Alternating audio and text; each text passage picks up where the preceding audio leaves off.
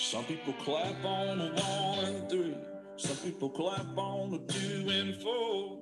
Some people don't join at all because they got no rhythm, and that's all right. Some people they drink too much. Some people don't drink enough. Some people are just like me. I hope y'all forgive them. I'm like stars inside a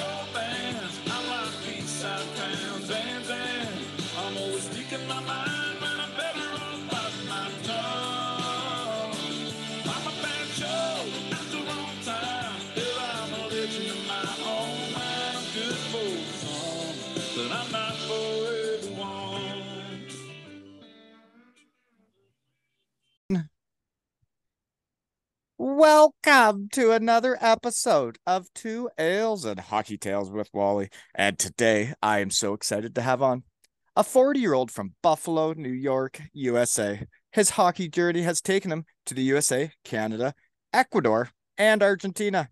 He returns to the shed a legend after his solo shed trip, episode 156, and episode 202 with Decent Maxty, the best equipment guys in the world have combined for 1,273 goals, plays, or listens. Perhaps that's because he is running amuck of the southern hemisphere at the end of the earth in Ushuaia, Argentina. They probably thought he was the strange gringo just playing with his wood until he put his handmade twigs in their mitts and built a hockey family. He is about to lead his squad into the biggest tourney ever in South America, the Copa Fin del Mundo as the player yep. coach, and they will be mucking it up on probably the sweetest barn I've ever seen. The research team is unsure if he is more famous as a player, coach, or owner, founder, and stick manufacturer guy with Tipo 9 that are making the sweetest twigs on earth. Welcome to my back porch, Matthew Meinzer. Thanks, Wally. That was that was a heck of an intro. Thank you. Hey, thank you for coming back and making the time. It's busy times, eh? We jabbed this in here on Oh, our yeah. lunch break, eh? yeah, definitely. So you're working today too?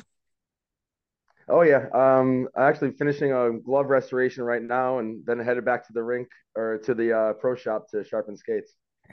glove restoration. So I still using the same gloves from like, gosh, I don't know what year these ones are from, but they're the only ones I got, and they're cooked. I got nothing left. So how do you do that? Well, we just re- replaced the whole palm.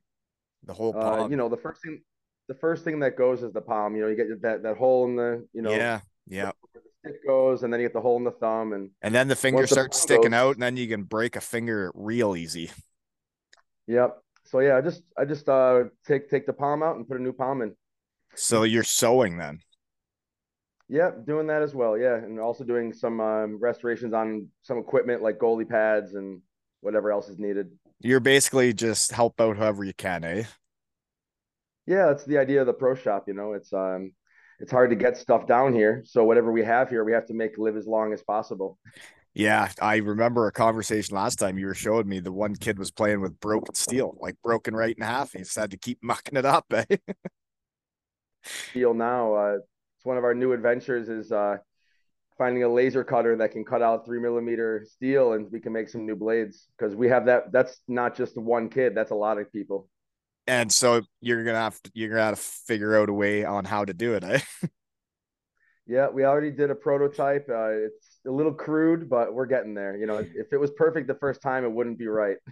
well um that's cool so i get into how we know each other folks um you've already been on before i don't know how we first got in contact do you remember Yeah, I uh, I I wrote to you because uh, I was a listener, and I I used to when you were playing with the Syracuse, I I knew where you were. I had you written on a little piece of paper, and ten years later, I find that piece of paper, and I'm like, where is he? And and that's how you and then you found out about it that's cool because i don't have a marketing team that's cool how you found that out surprised that you would have wrote my name down out of my syracuse time because i sure didn't do much while i was there zero points i think they said i hold the record for most games played without a point. point and the the most Reebok broken sticks. yes, every time the puck touched the blade. I'm sure you're making better sticks than that, eh? I hope so. um, so yeah, I get the background, folks, is you have a pro shop down in Ushuaia, the end of the earth, right? That's where we are right now, the end of the earth. Yeah, uh, the southernmost city in the earth. It's the last stop before Antarctica. That's really neat. Beautiful. It looks yeah. really beautiful. That picture of the I call it the barn, but it's an outdoor barn. Um, you have all the mountains around, and like, is that where this tournament is? Yes, it's in that rink. It's an outdoor oh, Olympic size rink. Yeah, it's beautiful. How many fans can attend a match there? Um, last year I think was our record. It was somewhere around 250, 300 people, but we can put more up. Um, and the bleachers were full. Yeah, there, we will this year for sure, especially with all the teams coming. There's 10 teams this year, different 10 different clubs from around South America. And it's gonna be Is that be, right? 10 teams awesome. are going for the trophy, eh? Yep. What trophy sure. is that one with all the wooden hockey sticks? Because that's probably the sweetest trophy I've ever seen. that's actually the the Copa Lagunero. That's actually our, our pond hockey uh, tournament trophy. Did you make that? Yeah. Yes, I did. Yeah, me and my, me and my partner did. Yeah. That is a sweet, sweet trophy. That might be the best one I've yeah. seen. But you know what? I'm also a trophy maker guy too. Um, I made trophies for my pond hockey tournaments when I was coaching under 11. I cut up my old twigs and trophies, broke them down, and made new trophies to play for because playing for a trophy is way more fun than just playing, right? Absolutely, that's right. Yeah, you and can then, play three on three you know, you can play three on three in the pond any day, but when it's for a trophy, it's a lot more fun. People get right more into it, don't they? And then you have, if you lose, you have to watch the other team celebrate and rub it in. And if you win, you exactly. get to rub it in. exactly. Yeah, trophies are fun. um, Winning yeah. is fun, right? Winning is fun. It's like the opposite of losing. uh, it, it's true though. I, I, it's so funny that Matthew Meinzer was the one that told me I remember him saying that um, winning's the opposite of losing. And then it's like when you start thinking about it and you watch like those games where say it's like the world juniors and Canada wins gold in overtime. And it's like you see them jumping into the glass and the fans going crazy. But then if you ever look at the other kids, they're laying on the ice bawling, right? It's like the exact opposite. Right. no, it is second place is the first loser, right? Is that what they say? well, it's better. I I have more memories by losing in finals, and you do can become brothers for life when you know you do anything for each other and you just weren't quite good enough. The teams that lose yeah. first round or don't make playoffs, it's everybody just kind of looks at each other. Well, see you later, right? Yeah, that's true. Yeah. So, how's the squad looking for this? You guys got a chance? Oh, absolutely. Uh, we we've been keeping that trophy here in um, with our club for a few years now um, ever since I've been here in 2019, the trophies stayed here with us. So uh, we're planning on keeping it here. Yes, absolutely. Um, so how does it work? Round robin play, two groups or what? Yep, two groups. Um, actually, so there's there's different levels. It starts all the way from uh, under eights, under eight, under 10, under 12, under 14. They play uh, this coming week, and then the next, the following week is going to be adults B, which is like you know uh, C level men's league yeah. Then like uh then then the women's and then the adults A, which is a little bit higher. It's um some of the best players in the country. Uh, every every team has a few ringers. Uh, I'm considered a ringer, but even though I'm not, I'm I'm no one. you know, so it's uh. It's, so where are these other teams coming from then? Well, I mean, I, actually have the list right here. Um, we have a same. Some of these names are super long too because they're and eh, clubs. Your you know? research team got hot too, eh? That's right. So we have ASEM, which is the Association Civil Escuela Metropolitan de Hockey sobre Hielo, right? Uh-huh. They're called Asim, for, ASEM for short. They're from Buenos Aires. Then we have our club is Club Andino from Ushuaia. We have uh, they they Warriors. They're from Chile, just over the just over the border here. You, you even say the, Chile instead of Chile. Eh? Chile. you, oh yeah. yeah. I'm I'm actually fighting. I'm actually fighting speaking Spanglish right now. I'm, I'm yeah. No, you're you're doing it a bit. then we have the Panthers. They're also from Buenos Aires. Uh, we really? have Los Ñires Hockey Club. Yep, they're from um, from Ushuaia, from here. Then we have the Ovejas Negras, which is the the black sheep. Uh, they're from Buenos Aires, Mendoza, and Bariloche. They're from uh, a bunch of different cities up north. They kind of mix together. They're a roller black hockey sheep, eh? Uh, Yeah, the Ovejas Negras. yep. Then we have Vultur, which means the vultures, and they're actually called the the Deportiva Vultur Condor Club, the Condors. then we have the Vikings from Rio Grande, and then we have two teams from Mexico this year, which is awesome. The Crocodilios with the crocodiles from Mexico, and the Calibris from Mexico as well. And those are both two clubs from Mexico. I'm not quite sure if they're from Mexico City, but I'm pretty sure they're from around where that rink is in Mexico City. So Mexico's so, yeah. not that close to Argentina. No, that's like going from Florida to here. That's like uh, traveling three quarters of the earth from north. yeah. South. So they would they'd fly or what?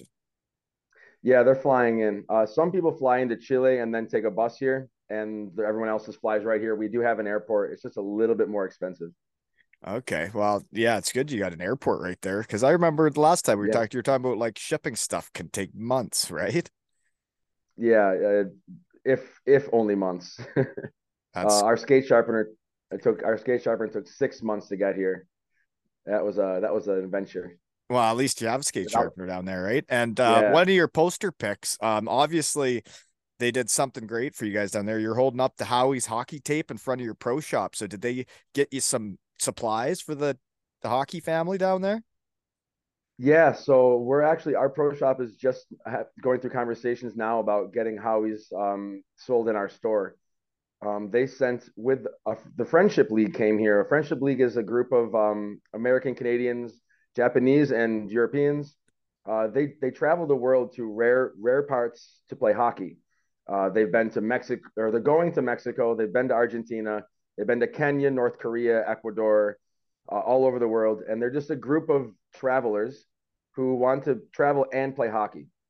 So they actually, when I when I told them the story of what was going on down here, they got together a bunch of equipment. They got together with Howie's, and they brought some tape down for us. So I've been giving out uh, tape uh, with, with with skate sharpenings and stuff like that. So people once they cool. heard they're getting yeah, once they heard they're getting some tape with a skate sharpener, my my shop was full. those people must have some hockey tales to tell if they've been going to those places to play.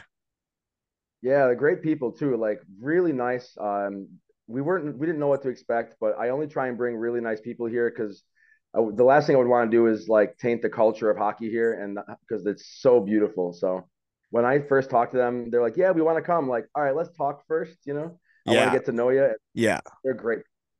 Well, I, I got that written down though. Is you're really at the I think the word is the infancy of like the hockey culture in Argentina and the hockey cultures when you played hockey all over the place.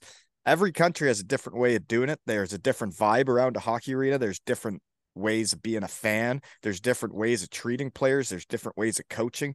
Um, so what is the Argentinian hockey culture like? Well, I mean, it's it's similar to Argent Argentinian culture. Um, we, we are very big on sharing. I don't know if you've ever seen the mate is that cup with this. I don't have one right now. I should. The tea or uh, something. Uh, yeah, yeah. I think you were drinking it, it the called, one time. I was, and I should have one now, but I I ran out of time before the podcast. but so mate culture is a culture of of sharing this cup of tea.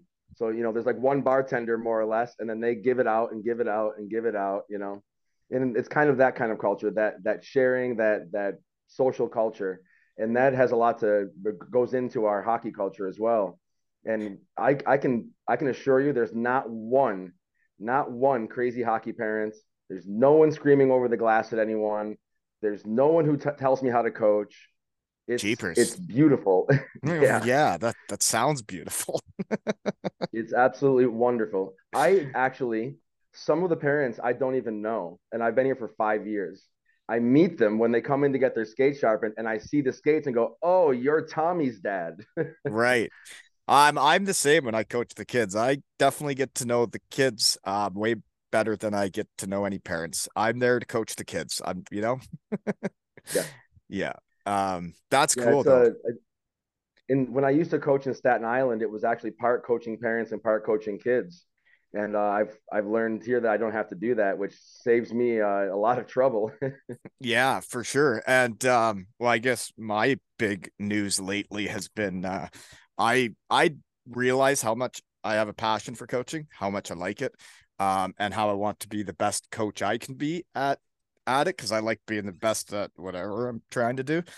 And um, anyways, um, I've gotten to go out with uh, Ryan O'Reilly for the last um, well week. I've gone out four times now. Um, what the first time it was just me and him one on one.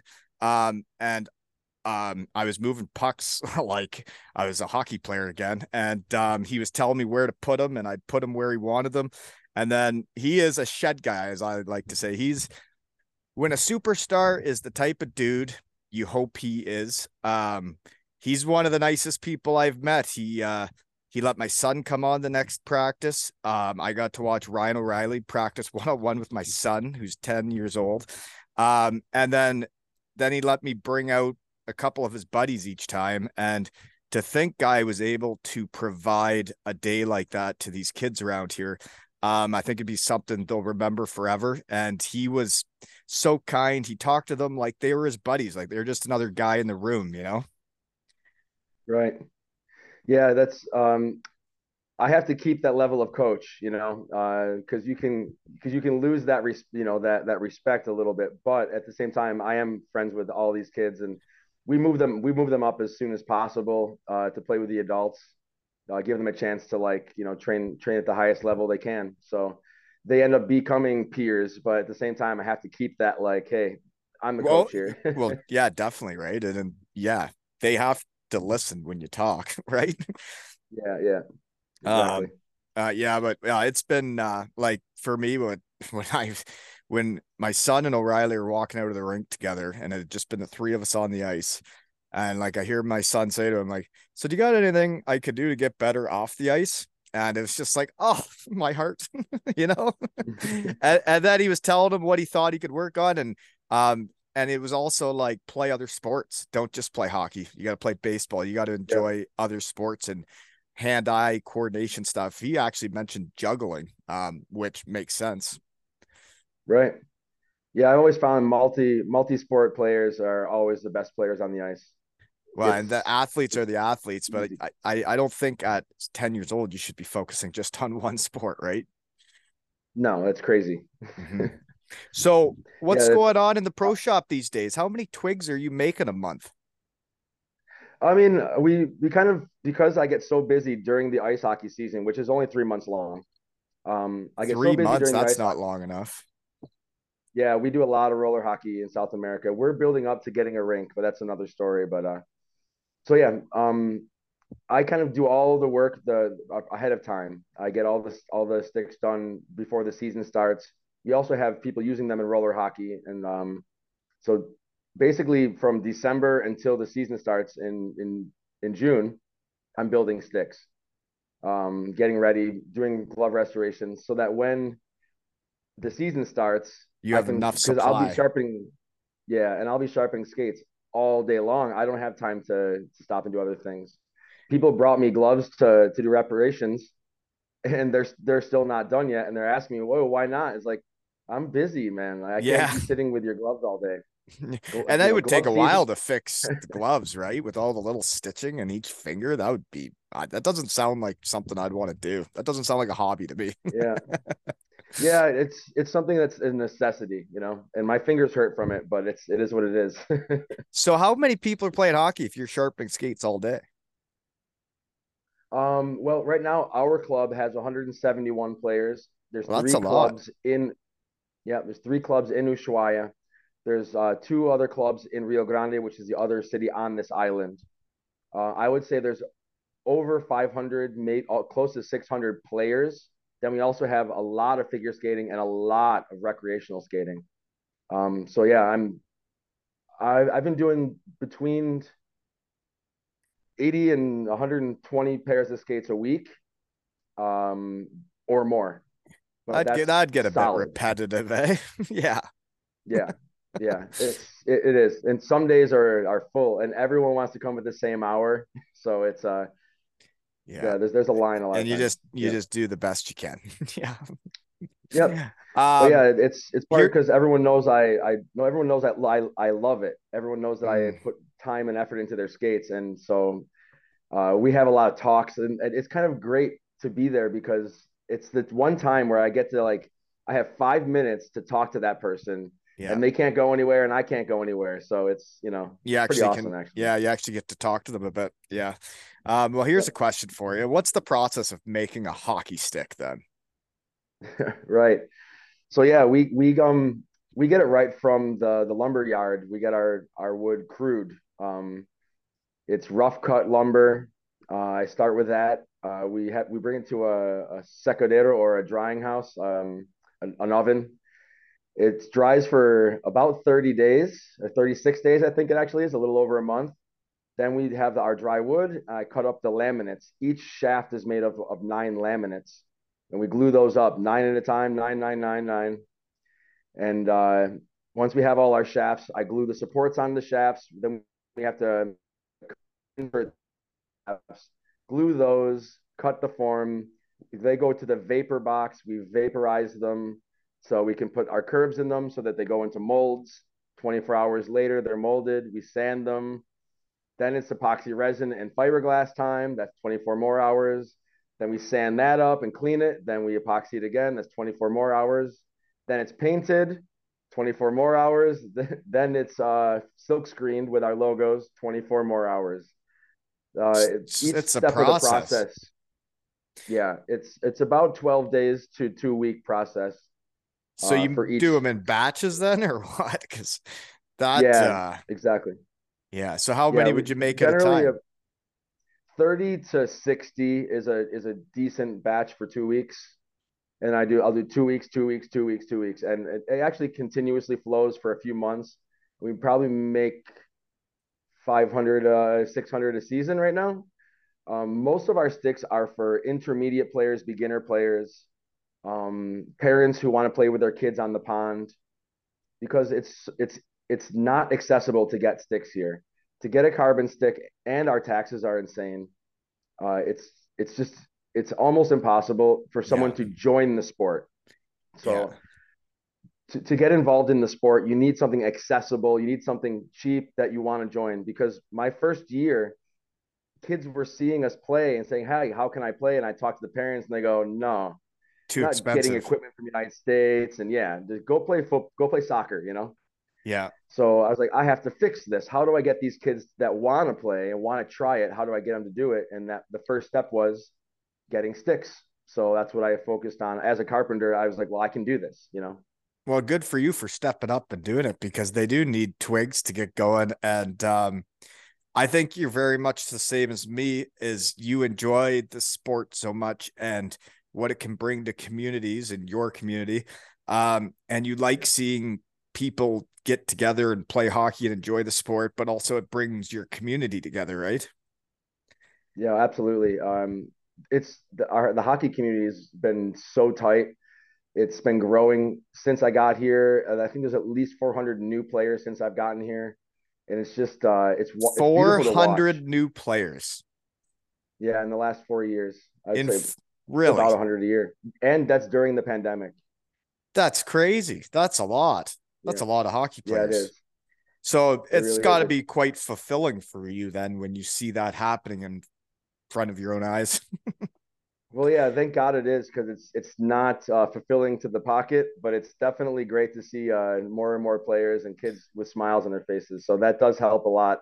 it's like the shed. Yeah. I still do this voluntarily too.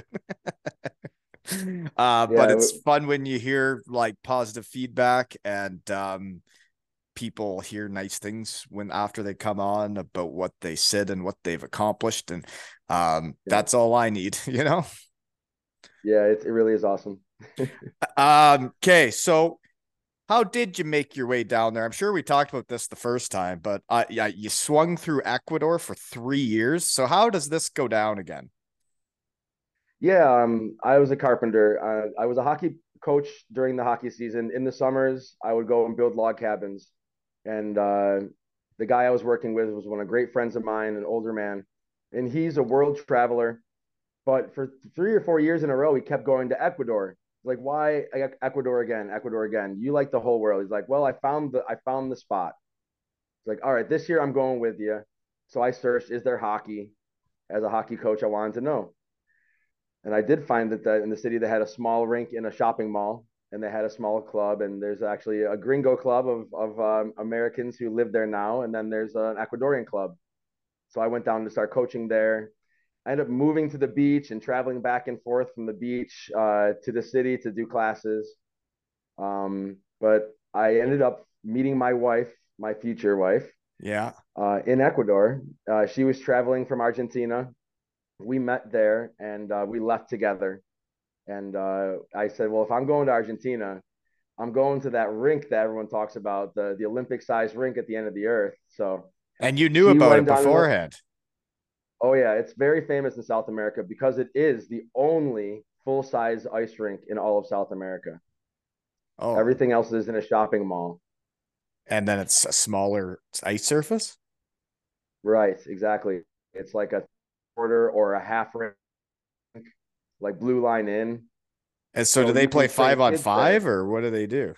No, no, you would you play three on three. Like the like the men who play in Ecuador, they play three on three. Okay. It's, it's what it is. They just do it for the exercise, not for the. and you were in. Ecuador for three years, right? Yeah, uh, I was there for a year. Then I went home and realized I didn't like home anymore, so I went back. Is that right, eh? You got used to Yeah, it. I, So, I fell in love with it. What a- what's food like in Ecuador? What would uh, what's a f- dish you'd remember? Well, and I, you would say like in Ecuador, there's like three levels, right? There's the mountains, then there's the middle, and then there's the beach. Uh, the beach has beach food. The middle, you know, is more, um, I would say farming, and then the mountains is more meat. You know, so you go from meat to fish and everything in between. But I would say my favorite dishes were like ceviche, which is like the like the fish. Yeah. You know, hmm You put it on like a cracker or sometimes, right? Yeah. Yeah, you can. Yeah, I just eat like like a soup. You know, You eat it Um, lot straight of out of soups, the- actually. okay.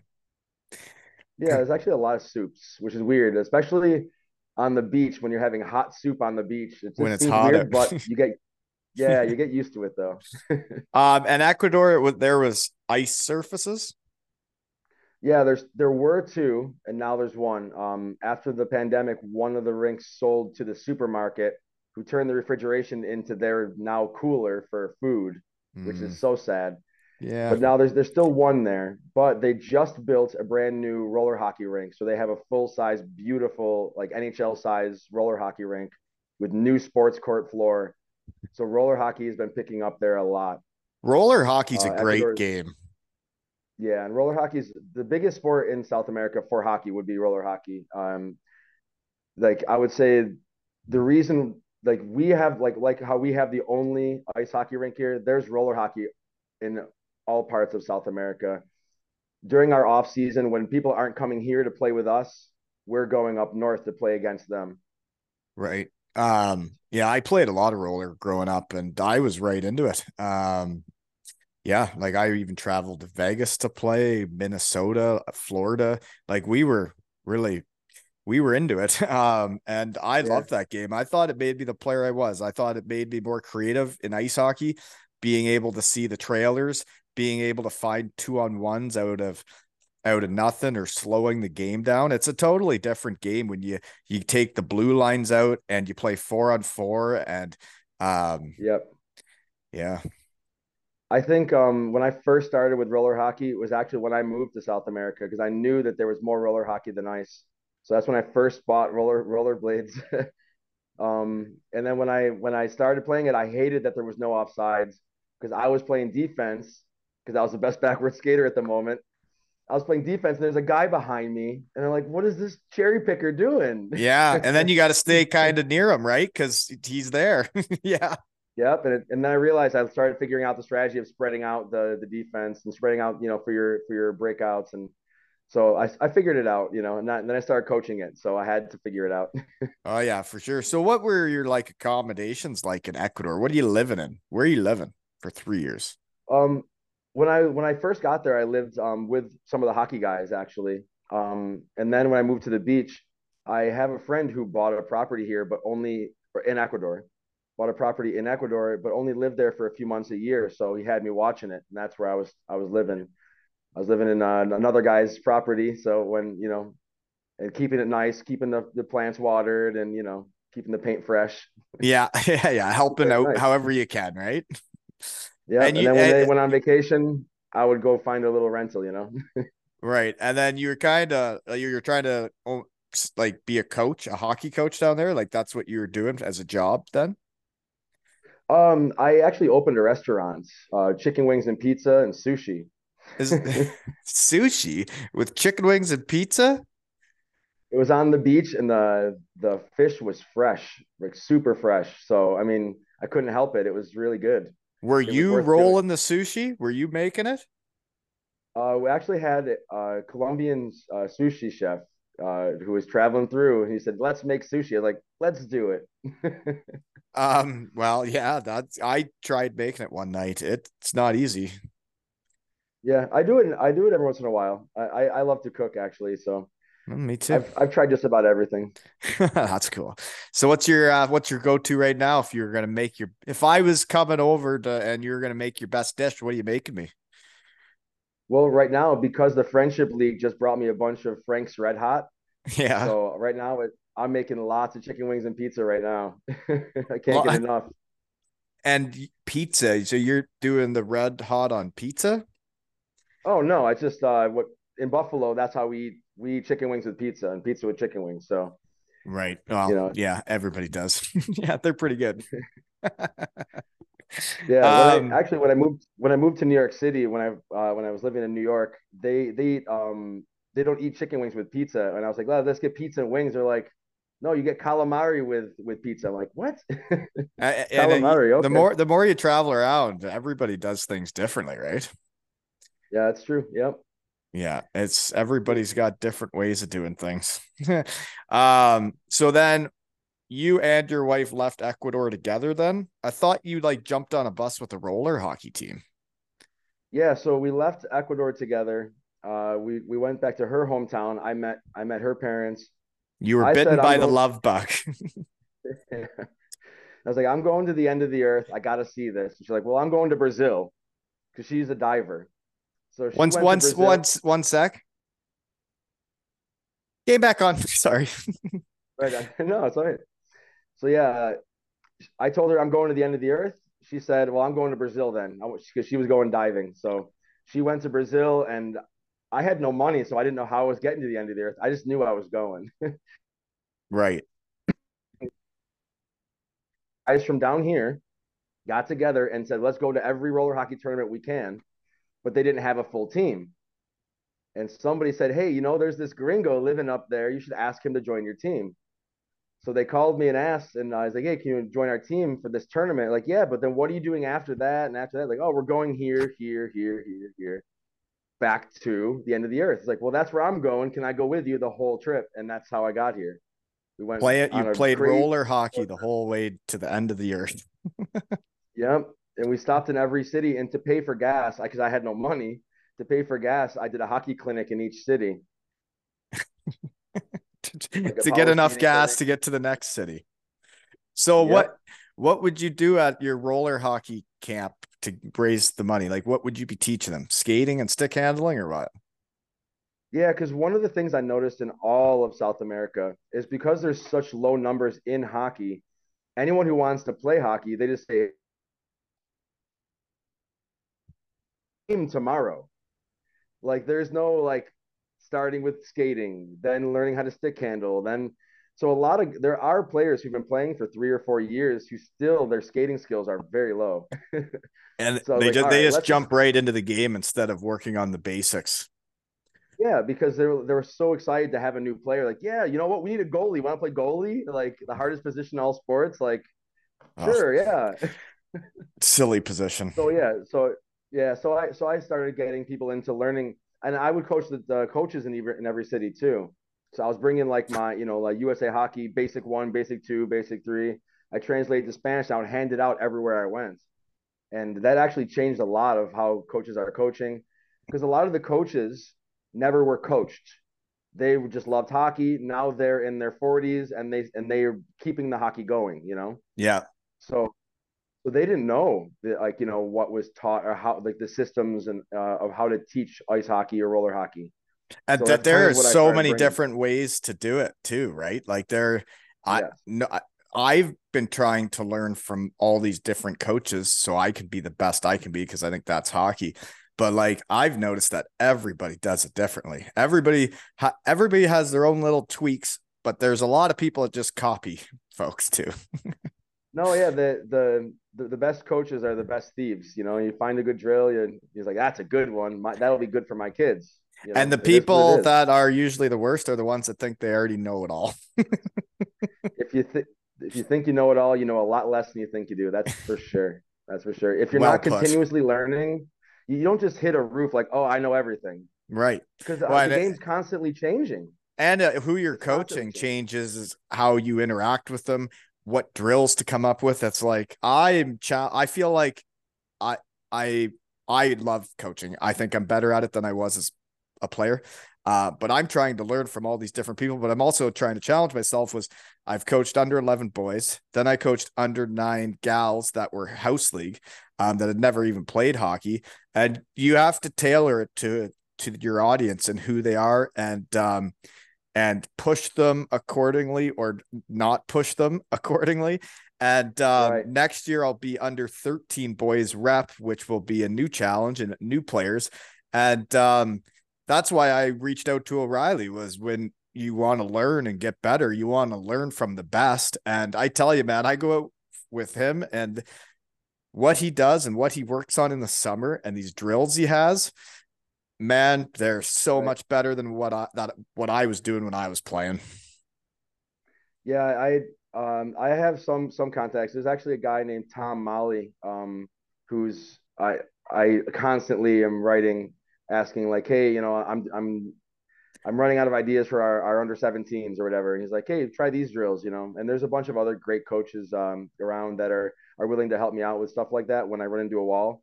But luckily, I haven't. Um, I've been I've been uh, flowing. I have a plan, and you can never say it's gonna be this this day and this the next day. But you have to have a general plan. Yeah, I, I call it like being on the boat. You know, being on the boat if you're on the boat, but waves hit hit the boat. So you might go this way and you might go that way, and you might never get to that destination. You might end up somewhere else.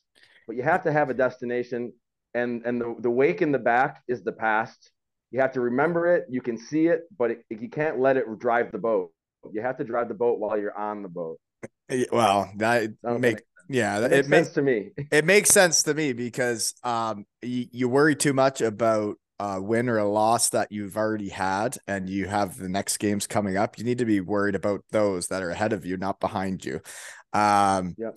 But uh, I do get the uh, the wave things kind of I don't know, but um, for me it's like I would have a plan and I would like have yeah. my little piece of paper that I jotted down the general idea of what I wanted to do in practice, and then when I got yeah. out there and I either would try something or something else would pop in my brain. I'd see there's like a time I saw a girl drop her stick and then she couldn't pick it up quick.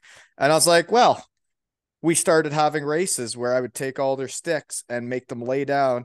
And then I would throw their sticks like all over the place. And they had to find their stick, pick it up, and get to the other end. And it's like, I didn't know I was going to do that. It just kind of happened. but um, right. It's like you always have your plan, but then you always got to be adjusting on the fly yeah, too, right?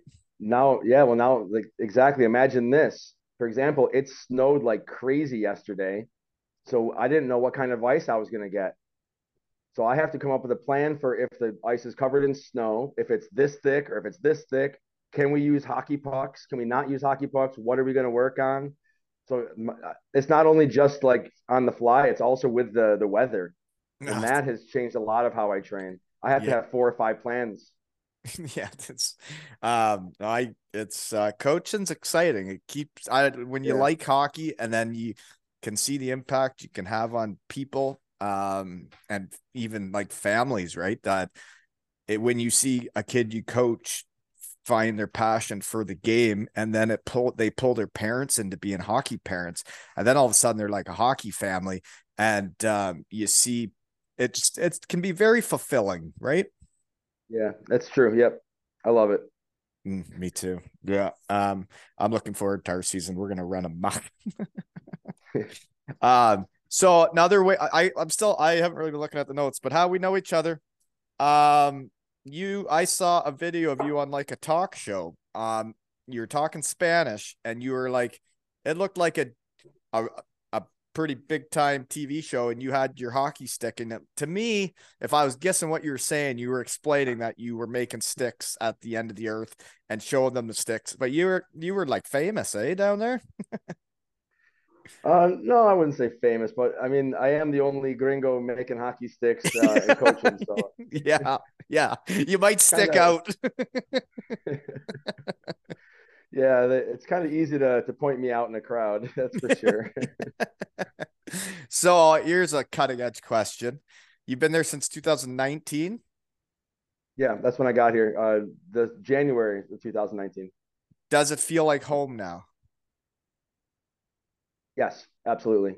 How Um, how long did it take till it felt like home? Because I know there's a when you move, and I guess you were in Ecuador, and then that kind of started feeling like home, and then you move again. It's like I've moved a bunch, but when you're going to play a hockey Yeah. season, you know you're just going for the hockey season, and you you don't consider it really a home. And then after hockey, we moved to Kincardine, which was not home. Um, it was new for us, and it took a long time for this place to feel like Yeah. home.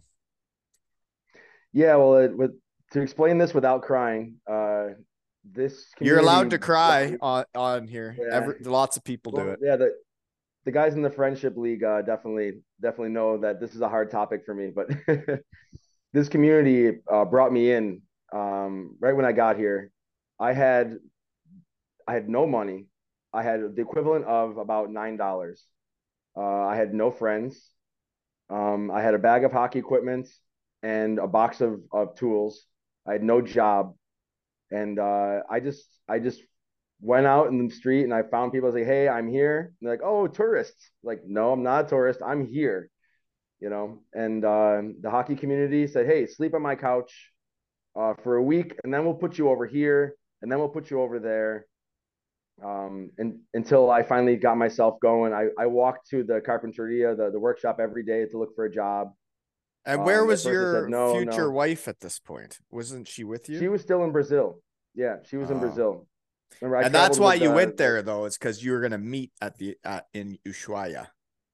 Yeah, the idea was is I was gonna come check it out. You know, I I wanted to come for one season, you know, play some hockey at, at the beautiful rink at the end of the earth, and uh, but this community put me on their shoulders, and um, um, about three weeks after I got here, one of my teeth rotted out, and I was in so much pain, and um, the dent the local dentist fixed my tooth for free.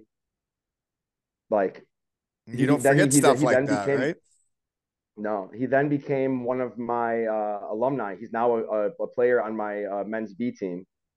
Um, like this, the, the whole community, like this community is built up of people that are from somewhere else. Um, there are people who are born and raised here, but it's very few and far between. Uh, as this community is growing, obviously more kids are being born here, and and that that's where the the future of this community is. But everyone who who came here came from somewhere else, and so if you show them a little bit of passion, a little bit of like like I, I have this dream, you know, I have this goal, I have this idea, they will they will put you on your shoulders and they will drive with you, you know. And uh and and this community did that for That's and I said I want to make hockey sticks. The first day I got it, I want to make hockey sticks. And they're like, "You are nuts." yeah. and look Like at you, you- go like- now, right? yeah. so I Uh, finally did it though. I finally I finally got it going and and um, I'm now the head coach of the entire uh, one of the entire clubs here, um, Club Andino Ushuaia. And uh, it's a social club that's a mountain climbing and skiing and hockey club. And uh, social is number one. It, it's a it's a, a group of it's a family. And, then this, this is you said this is a social club with you said climbing. What was it? Skiing? yeah. There's mountain climbing, um, skiing, and hockey. And you're the head Uh, coach of the hockey. Yes. Yeah. Mhm. And how many people our- would be in that? The the in the hockey there's 171. We actually counted the other day. Yeah, and we actually because we counted the other day. That's why I know there's 171. Well, coaching Um, matters, and I'm I'm sure Yeah. they appreciate having a, a gringo down there doing whatever he can to help the community. Yeah, and well, the um, so I'm not the director of the hockey. I'm just the coach. The director of hockey actually is one of the greatest players in Argentina, uh, Pedro Baeza. He has been playing on the national selection team since there was a national selection team. Every single game that's ever happened for Argentinian hockey national selection, he's been playing on that team, and uh, he's uh, he's a great player. But again, he was never coached. He learned on the ponds and lakes. Most of these kids learned on the ponds um, the tournament has only been on the rink since they opened it, and I think it was like 2005 or 2007.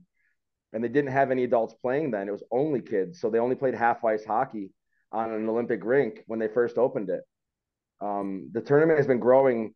I think so. I think this would be. I think this is the 11th year actually. So I think it was 2007 or something like that when they first did it. And this is the 12th year of the tournament, and uh, it's never been bigger. It's never had more teams coming from from around the around South America and Central America. And I only see it growing and growing. I want to get more and more people to come down here and play because it really is it's it's uh it's mind blowing. It's beautiful. The culture of hockey is beautiful and it's just mind blowing.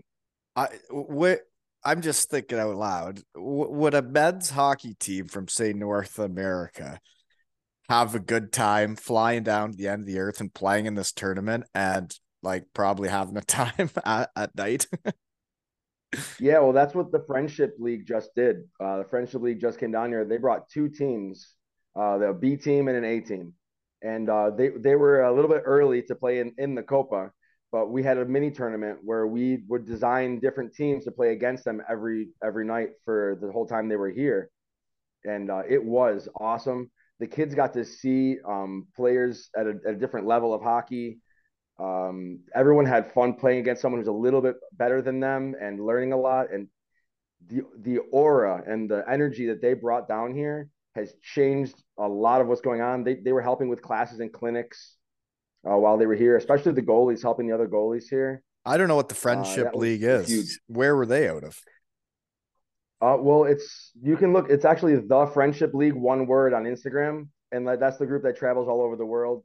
Um, okay. Anyone can join their group uh, as long as you're good people. That's that's the only criteria. And if as long as you like to. And then they they all pay their own way to go do this other places. So they all must have to do pretty well, well to be flying all over to play hockey. Well, yeah, they don't go. They don't. You know, they're not constantly traveling. They go to one or two places a year. Um. So yeah, they they they pay it to to join the each trip there's yeah. a head gringo, and he takes care of your hotels, your food, your this and that and the other, and the ice time and everything. You know, he pays for everything, and then you just pay for your pops and and uh, your your good times uh, and and your flight, and you have to pay for your flight. Right. It sounds like an interesting idea. They must have fun traveling the world, learning new cultures and how people do it. Right. I'm yeah, having I am having a great get, time in my shed learning about different stuff. It's like when we met, I didn't know anything about hockey in Argentina, and now like at the first after the first time you came on, there's a bunch of people from down there that started following, and I started I followed back. And it's always interesting because you don't know who you're going to be followed. And then all of a sudden you see these pictures of the most beautiful rinks I've ever seen in my life. Like that one place that you said only freezes so often.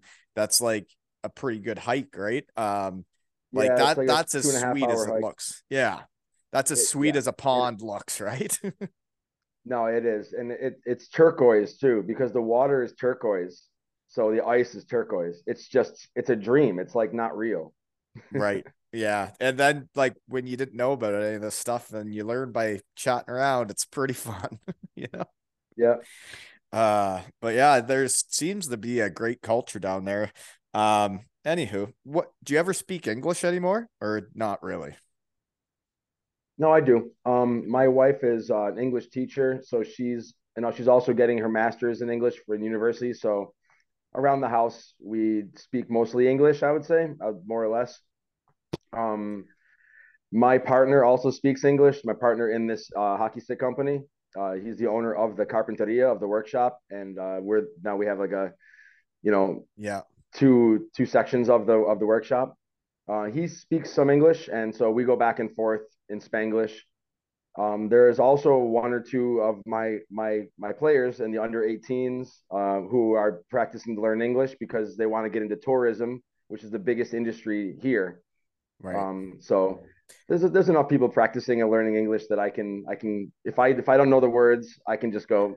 Well, I'll tell you in English. Here's another thing I'd written down because I what I like about you too is that you care about the kids you're raising up from puppies, and you if you see potential, you want to help them. You did reach out to me about these a couple guys that you said um, are junior age. They want to chase their dream. They want to find somewhere to play hockey outside of there to test themselves. And asked you asked if I knew people in junior circuit, which I didn't really know anybody, and I I don't know how who I would ask or I don't know how good these kids are. I don't know anything about it. But um, whatever happened to that? Were you like are did they ever find a way out of there? Or? Well, yeah, without without saying anything uh, negative about anybody or anything, um, they they took a different route because uh, they weren't invited to where they were originally invited to.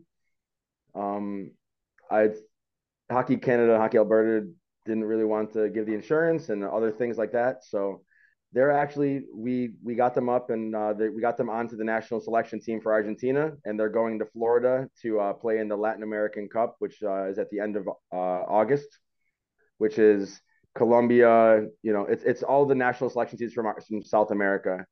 Colombia, Brazil, Argentina, uh, and they go to Florida. Yeah, Puerto Rico. It's it's the closest uh, indoor rink in South America to us is is the Florida Panthers ice den. Is that right? Um, yep. And also half of I would say um the Puerto Rican team is mostly American Puerto Ricans. The Argentine team has three or four um, American Argentine. Their that their parents or grandparents were Argentine. Argentine. Um, I don't know. Why I thought team, it was yeah. I thought it was Argentinian. It's Argentine. Argentinian or Argentine, yeah. Okay. With something something is Argentinian and someone is Argentine. there we go. Now yeah. we know. And then yeah, like Colombia, Venezuela, um, and they always bring in another team from another part of the world too. Like one year they had Jamaica, one year they had um, Iraq. Um, really? They, so it's a Latin American Latin American Cup and uh, uncommon markets, uh, small markets. So and they have the, the it's like a what teams are good out of that? Who who's good in that? Like so mostly there'd be roller hockey, right? And then they finally show up and play ice hockey five on five. Yeah, except for the except for the guys who are born and raised in the United States who have lineage. Yeah, uh, yeah, most of them are roller hockey guys. Um, and the guys who are who are from here who are ice hockey guys and roller hockey guys. But yeah, Argentina has won um the the last they won gold in Texas and then they won silver in the last uh, in Florida. So this is the next one in Florida. Um, the Puerto Rican team, I don't know if they have anybody who's living in Puerto Rico on that team. I think they're all from New York. Um, they're really good, and we beat them in Texas, but they beat us in uh, in the last one in Florida. So it, that I think that's going to be one of the biggest rivalries this year is Puerto Rico versus Argentina. Oh, that's that, yeah, that's pretty cool. Um, competing is fun, and trying to play for your yeah. country would be really fun, and uh, I'm sure those kids will have a blast. Um, so those kids are were how old? What were their names? Uh, Alejo Mistraletti, um, he just turned 18 a few weeks ago. Um, so he still he still has a chance. Uh, it's just not this year. This year he's going to Florida. Then he's going to come back, and we're gonna we're joining the national selection uh, roller hockey tournament as a club. Um, to to be allowed to have a national selection team, you have to have a national tournament. So for Argentine um, roller hockey, for Argentinian roller hockey to to go to world tournaments, they have to have a national uh, tournament in in the country. And our club is one of the clubs in that national selection in that highest uh, ranking of roller hockey. Yeah. So he's going to florida and then they're coming back here and we're going to that tournament. Okay. And hopefully maybe, people maybe see year. him play right? Yeah. Yeah we're gonna get as much film. Like we, that's the that's the thing we didn't do. We never got film of him playing. You know that, that's that's all that's, on us. I guess um yeah like it, it it's interesting. It doesn't take that much now to take some short videos, right? It's like I was doing yeah. it with O'Reilly because I wanted to remember some of the drills too, right? yeah, I, I keep my phone in my locker. I'm afraid to break it. Uh, I can't afford a new one. Yeah, I, I guess I bring I guess I bring it on the ice with me. I guess. Uh, Just make sure it's in a nice case, right? And then it'll be. Well, fine. yeah, and actually the the Copa Fin del Mundo this year is going to be televised on uh, TV Publica Fueguina, which is the um, the public access channel for this city, and it's also going to be on Deport TV, which is like the ESPN of the country. That's cool. Public uh, public access of the United of the entire nation. So if you're in any part of Argentina, you'll be able to watch these games um, live. That's cool. Yeah. Uh, it sounds like a sure really fun YouTube. tournament. Yeah. That sounds like a great tournament. So, how are you doing these days? It's uh, what are you? You're 40 now. You still running amok? Yeah, um, I I save it for the tournament when uh, when we're training. Uh, I don't want to hurt some of the guys that are on the other team, you know, because they're they're my other team and I'm the coach. Yeah. So I save it for the games. But um, but yeah, I'm still I, I still got it. You know, the last tournament we played, I had a few goals, and I'm still I'm still putting them in. And Yeah. uh, I'm playing half. We have a we have a nice cycle going from uh my my winger, and I play defense. Yeah. So the high cycle. legs- yeah, when he doesn't have legs, I I take over and uh and take up the wing. So Yeah. Yeah. The high cycle. Yeah. I, yeah. I could see you dipping down in there and get some goals. Eh. Um, so Yep. here's a question as a aspiring coach. What's your favorite drill? um recently I've been doing the the the the the regroup. So you have two defense on each side, right? Mm-hmm. And then you have three attack. So then you you do a breakout, then you do a breakout, and then you do a the breakout again. The three breakouts, and then you do, do a five against two. You understand what I'm saying? I do. So you're Like a- talking breakouts yeah. or you're talking neutral zone regroups? We you can do either or. Uh, when we start it, we dump the puck, uh, dump the All the way goalie. down. Yeah. So then it's a start it from legit breakout. Yeah. and then we s- a breakout to a regroup to a breakout to a five on two, more or Yeah. less. hmm You can you can kind of choose between the two. I, I let them kind of just figure it out. Yeah. I gotcha. That's a good drill. Yeah. I, I, like that one. Yeah, because it keeps everyone flowing and moving, and you Yeah. know it takes Uh, a few seconds. Then you bring bring in seven more guys. Well, and neutral zone regroups are important um, to do them clean and tape to tape as well as breakouts. If if you don't make passes tape to tape, then the whole play's shot, right? That's exactly right.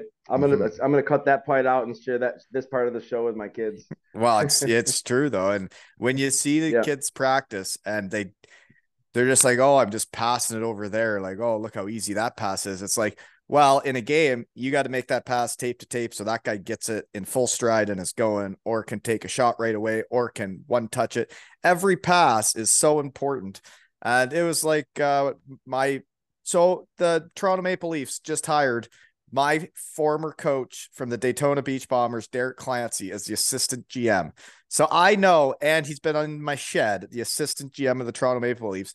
But he was the one that told me my rookie season. He said, coaches don't care as much if you're digging in and you're skating as much as you think. What they care about is tape to tape passes, handle the puck right, and don't mess up. Right? And it's true. Yep, I it is. It is like being clean with the puck is everything. It, it really it really it's a game changer. It changed everything. It, it- My- it's my true though. And then you see Ryan O'Reilly do it, and you're like, well, that is doing it clean, and that's how you make Yeah. things happen. It's uh and the, the the hardest thing is is I'm still breaking a lot of bad habits, you know, because Yeah. they played without without proper coaching for many years. So they still do the shoot and skate to the corner. Mhm. You don't stop in front of the net. You know, like there's still a few of those things that like you gotta stop. You got and they know it because I've said it a million times. They go, Oh, you're right, I know. But they just, And you that's know, where the goals break a bad are, right? The goals are at the net, and it's it's like Yeah. when I like watching the the fellows last year. Um, you see the puck go up to the point, and everybody's watching the guy with the puck at the point. It's like, well, you need to get to that net because once it's up there, it's going to be coming to the net, and that's where the puck's going to be. You don't need to be like be standing there looking at the defenseman at the blue line. You need to get to the net, right? Right. Right. Yeah, it's where they get the goals, folks. Um, Garbage, garbage goals and dirty goals are something that I'm really working on because even they count they count the like- exact same as the pretty ones. Yeah. exactly. And my goal goalies will even say it like, how many times does a, a garbage goal go in? You know, a lot more often than those pretty ones. You know, it's like it's like, yep, come on, guys, we got to just dig, dig on the net. Yep. Um. So moving on, where and what are you doing now? Well, I have to finish up this podcast and then go to the workshop and sharpen skates. But starting on Sunday is the uh, under eight, under 10, under 12, under 14 for the Copa Fin del Mundo. So how much of that are you uh, coaching? Do you have a team in each? Like, how much coaching do you do?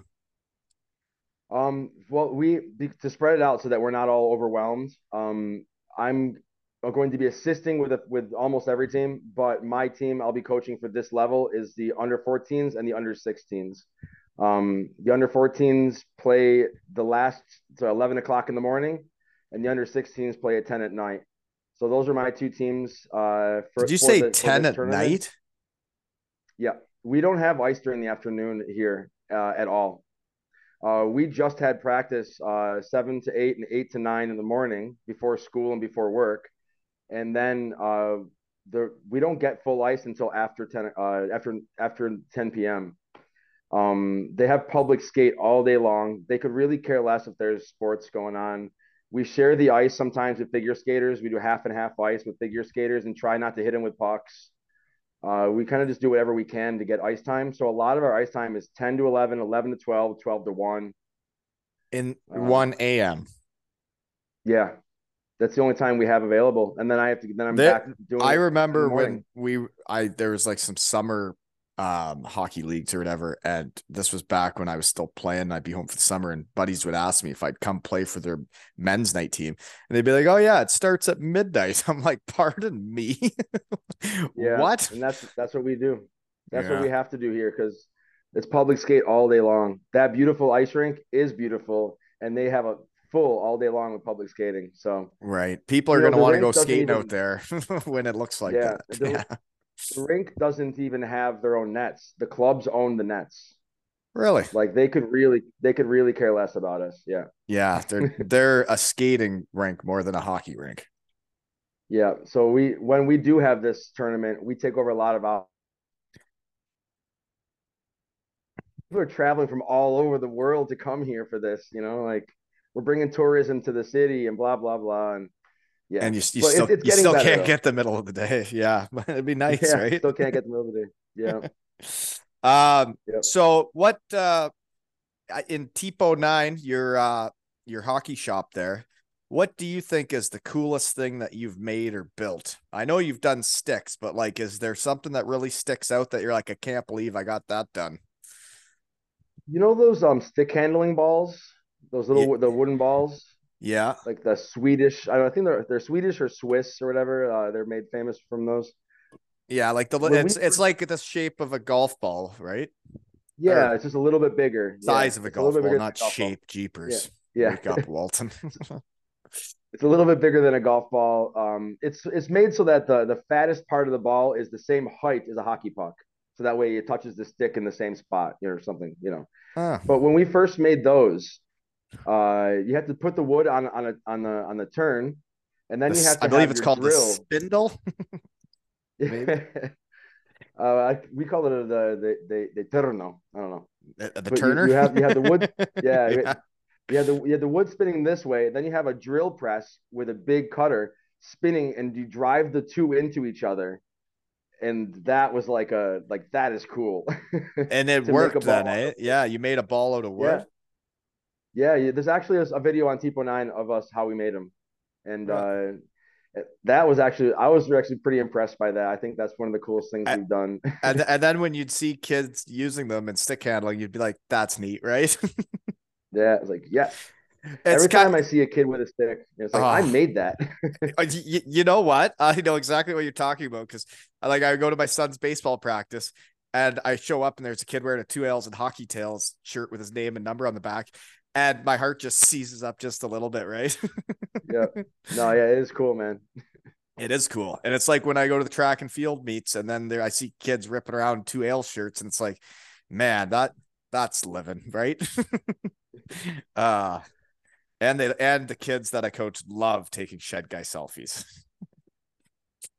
Right on. Yeah. So how many curves are you making these days? Uh, I stick to two basics, uh, and then I A do toe and a heel or what? I just do the the mid curve, the 88, and then the open toe, the 92. Um, the heel curve is for me. I make myself a heel curve. No one else wants it.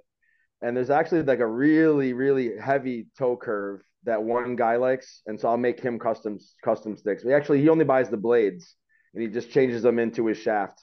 Well, but I, am mostly I- sticking to 88s and 92s. Those are probably the most popular, but uh not to bring up O'Reilly again, but have you ever seen his curve? it's something else, yeah.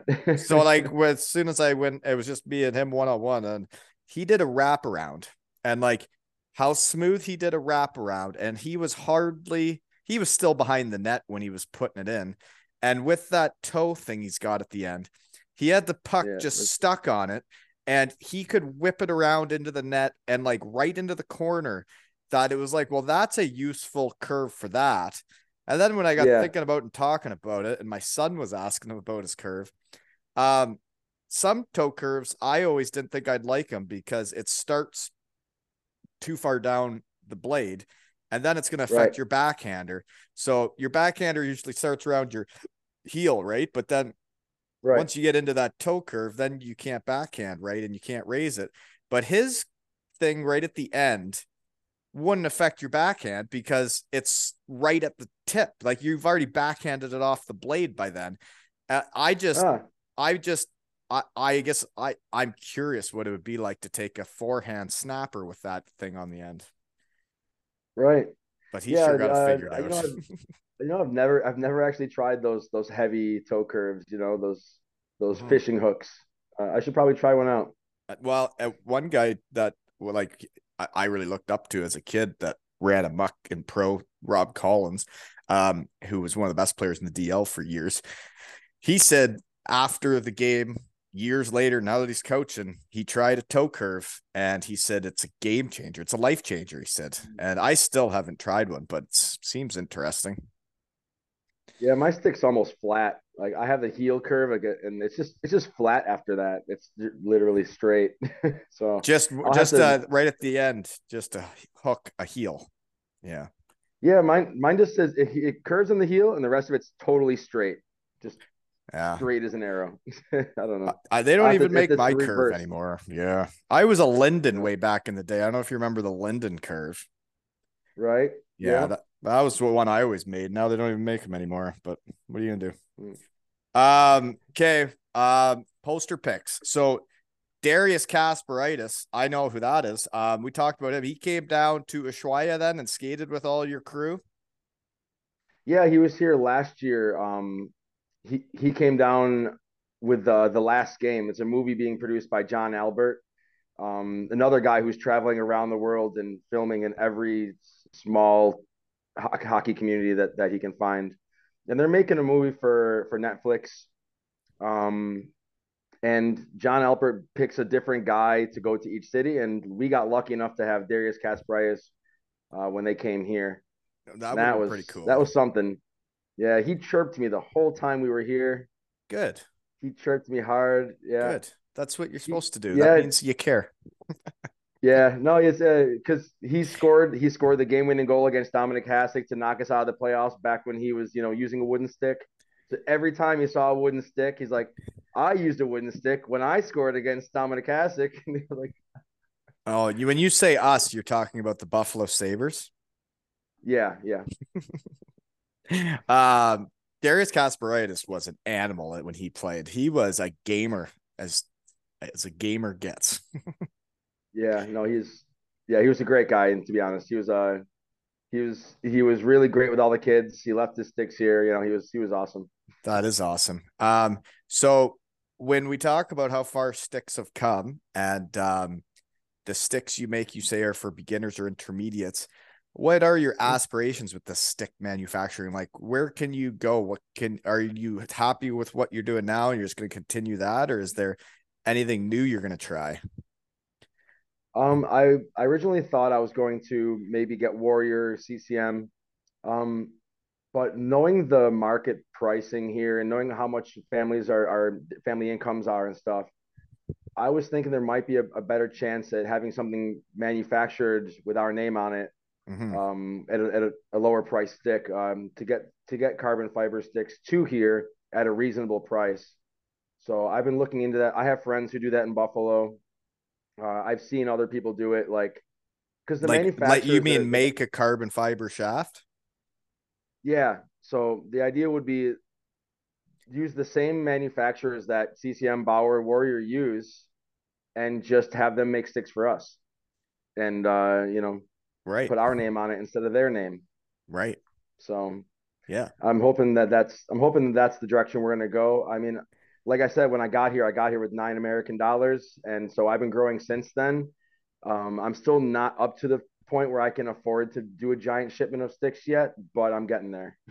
right, and yeah, no, it'd be it would be cool. It's uh, very much like making the t-shirts for your team, right? Is once you get them, and I remember ordering them and waiting for them to come. And then that day you open that box and you got your whole team t-shirts and you get to give them out. It's like I could just picture how happy you'd be the day a box of Tipo 9 carbon fiber sticks were hitting Ushuaia, right?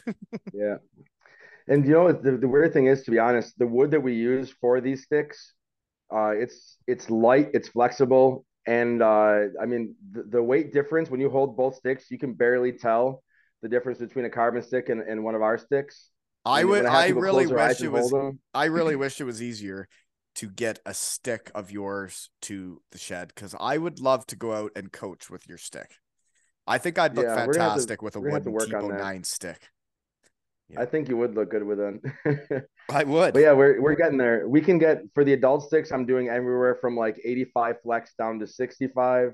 So I mean, we're getting um, you know, up to that. And the junior sticks are down to like 40 flex for for the really for like the under eights. So I mean, you must have, you must be pretty intricate yeah. with building them if you know exactly what the flex is going to be when it's over. Yeah. Like, the un- the university here built me a flex machine so that I can put the stick into the machine and test uh, how much flexibility the, the shaft has. And so it's, it's dead on. And every stick is like exactly how you want it. There's no mess ups or what? I mean, yeah, it's wood, so I mean, it's natural. It's a natural. That's what I was um, thinking. It's wood that like it's can't be exactly right. yeah, I get I get pretty good. I I I've done enough tests that I I know that I'm gonna get anywhere from here to here, and then once I put them in the machine, whatever it says, that's what I mark the stick at, and it is what it is. Right. That's cool. That's cool. Yeah. So how much are your sticks going for these days? The senior sticks are, if you do it in American dollars, uh, the senior sticks are about forty-five dollars. Uh, the all the way down to the under eights, under eight sticks are about thirty American dollars more or less. No, that's way more affordable than what's going on around here. You know. Yeah, and then like the then we have little baby sticks, you know, like the like one meter long sticks, and those are like fifteen or twenty bucks. That's cool. Um, it's got to be cool seeing people rip around with sticks that you've built front with your hands. Yeah, yeah, it is cool. it would be. Yeah. Um. Okay. So it's kind of like when chocolate gets thrown on the ice all over the UK and it's from talk, talking in right. your shed, right? Have you heard about that? oh, oh absolutely. Which, now, I'm, I'm, a, I'm a listener. Now that I, I, I better bring this up is I always forget to bring things up on here. Um, I'm having a raffle at aleshockeytales.com and that is to raise money for Rich Bateman's uh, recovery from a massive stroke and get him home to his family as well as half the money is going to sponsor the captain of the Manchester Storm, um, who started the Chocolate Storm in Manchester, England.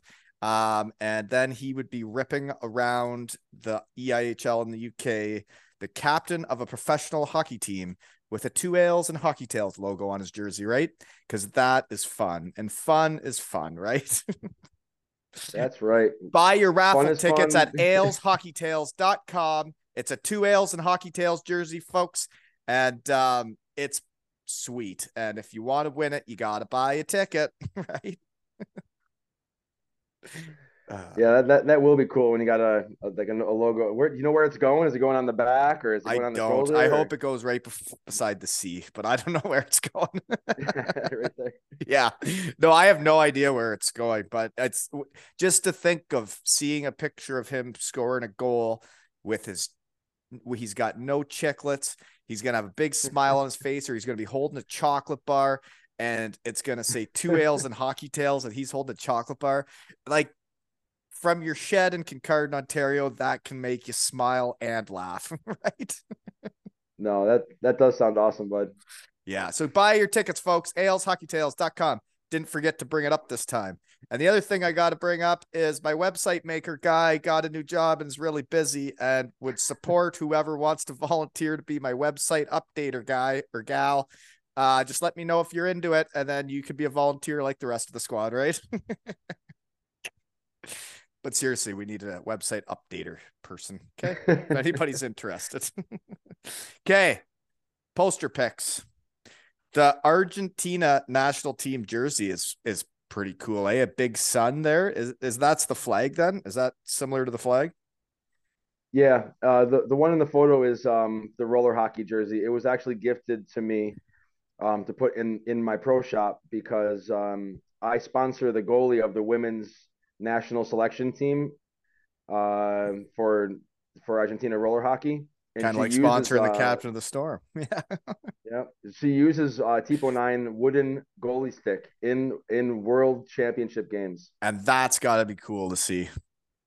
It, unreal. It's unreal. That it's is really unreal. Cool. Yeah. Um. So, how different is it making a goalie stick then? Um. Actually, we we uh I've been I've been working with them for a while now. It's it's my fifth year doing this, so I've gotten them down to almost the same weight as uh, as as her regular stick. But the difference is is because it's so hard to get stuff here. When you go into a hockey store, you can you can test each different curve. You can test each different flex. The goalie can. Uh, I like this paddle length. No, this paddle length. She she can't do that. She just was using whatever she got, and she yeah. has a huge paddle and she was really uncomfortable in the net with this huge and, paddle. Yeah, and so you can see that. Her, I measured her up. Yeah, I measured her up and said, "This is this this is the size it should would be working for you better. You know, let's try it." And we made a, a stick exactly the size she wanted. So it yeah. was, you know, I gave and being comfortable is a thing.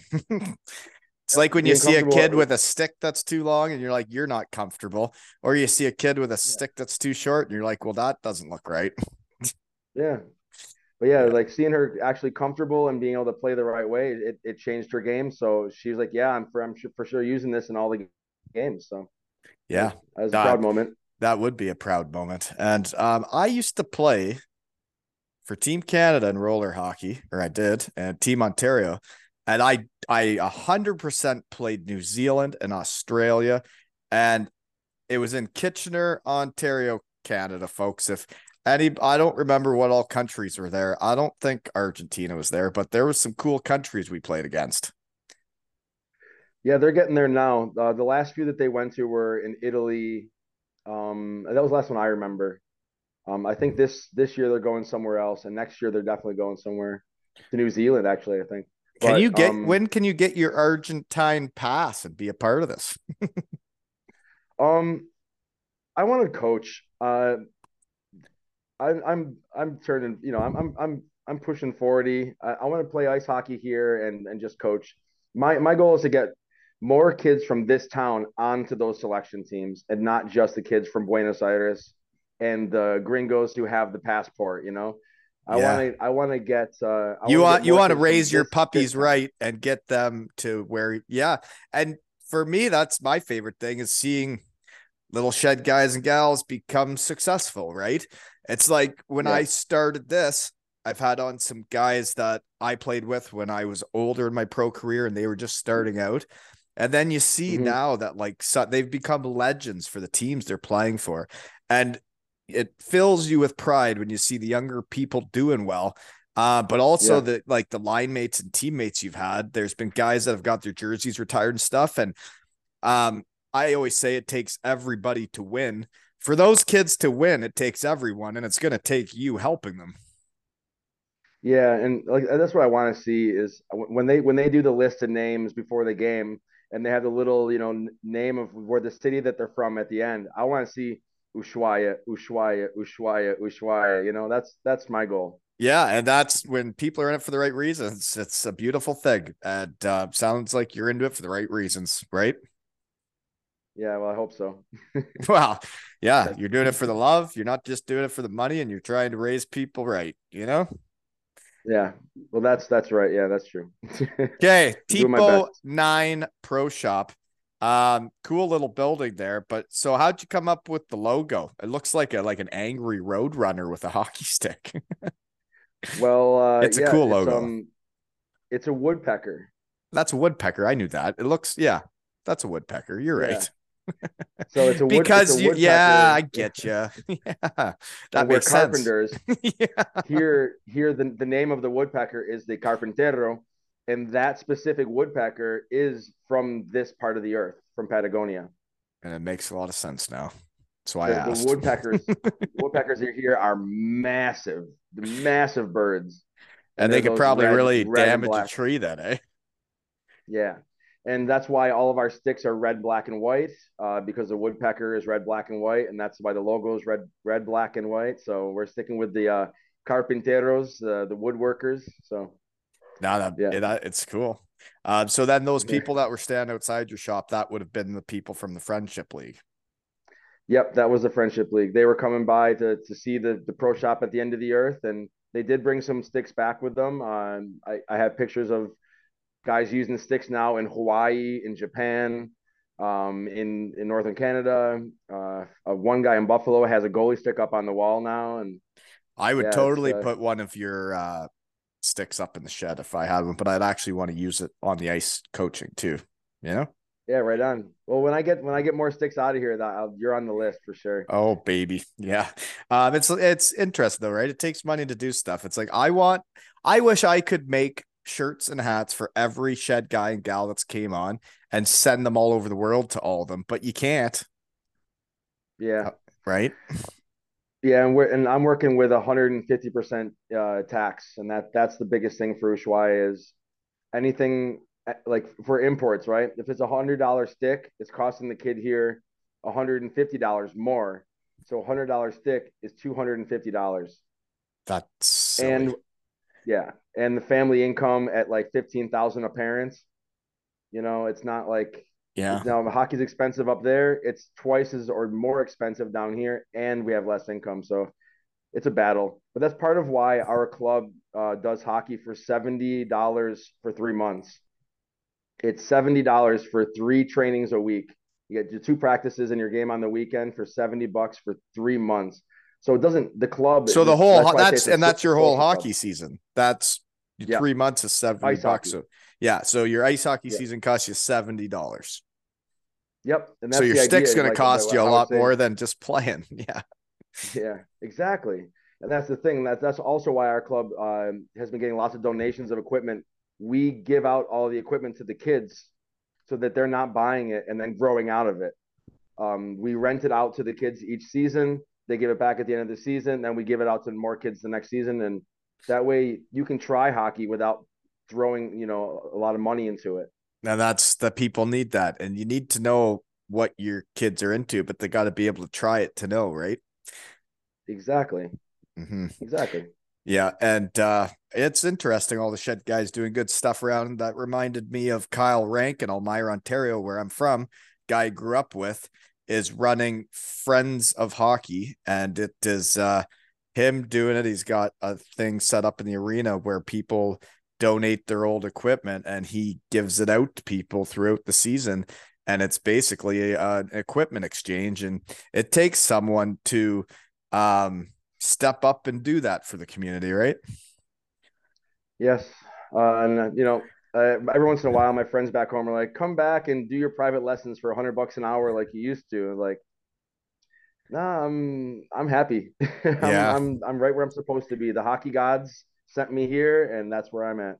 I I understand. The one thing I want to do, and it's not to make money, is do my skills days around here again. Is I did a little pop-up one around Christmas, had out like 40, 50 kids, and I could tell the kids had enjoyed it.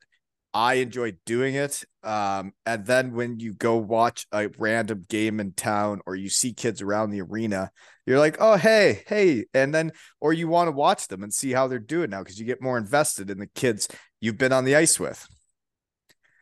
Yeah. That's great. I need to do one before the season starts. Eh? A pop up skills session, right? Yeah, absolutely.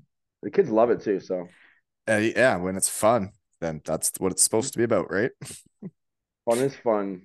Right. And then your one next poster pick drinking out of a tiny trophy. You guys didn't build that cup big enough, eh? That was actually the Friendship League trophy. Uh, that's Well- why it's it's the most recent photo. You didn't Uh, build that gave- one, eh? the, uh, Be better. No, no. You need a better cup. Yeah. You need it drinkable. That You need, yeah, you're only putting shots in that thing. Well, the, the guy who the guy who won that the last time had the same exact photo. So he's like, "Look at this photo," and so I was like, "All right, let's do the same thing," you know. And that's Mhm. that's why that photo came up. I, yeah, that's yeah. the Friendship League Championship Cup. Yeah, um. was, so that was a fun. there is a winner and a loser in the friendship league. Um, not really. Like they, they have a championship trophy, and the championship trophy goes to the person who had the most, you know, valor, you know, whatever, and that's what it was. Oh, I got you. Our team Um, didn't win. no, that's yeah. no. It's like the opposite of winning. Um, but it looked like everybody enjoyed the game. So that's the picture of the like I originally thought it was one team until I looked harder and there's the white and green jerseys and then the yellow team jerseys. So um Yep. looked like everybody enjoyed it. Nobody nobody got Yeah. carried away then hacking and slashing and mucking it up then. No, that's uh, it's it's uh that's part of why we didn't win. Um, we kind of gave them too much respect. Everyone Mhm. was watching them, like watch them play. Oh my God, look at their passing and everything. Like, yeah, Yeah. guys, but we are better than them. Right. We are. So let's You- just go and do it. And yeah. yeah, and then they- that is what them too much happens though i as a coach i've seen it well I'm thinking as a coach like because back when i was a player if the coach overhyped the other team or we did stuff differently because it's so and so team and they're so good it's like well then you get to the game and you're like oh my gosh like how good are they are they really this good instead of going out there and mucking it up and just outworking them and saying hey we're as good as anybody right Yeah, yeah, we didn't do we didn't battle in the corners. We didn't take the puck from them. We just kind of watched them do their breakouts. Like, yeah you can't like, win doing that Come on, yeah. yeah. But but it was a lot of fun. Beautiful beautiful group of people, and um, and our club showed them exactly who we are down here in our hockey culture, and they left like they're coming back for sure.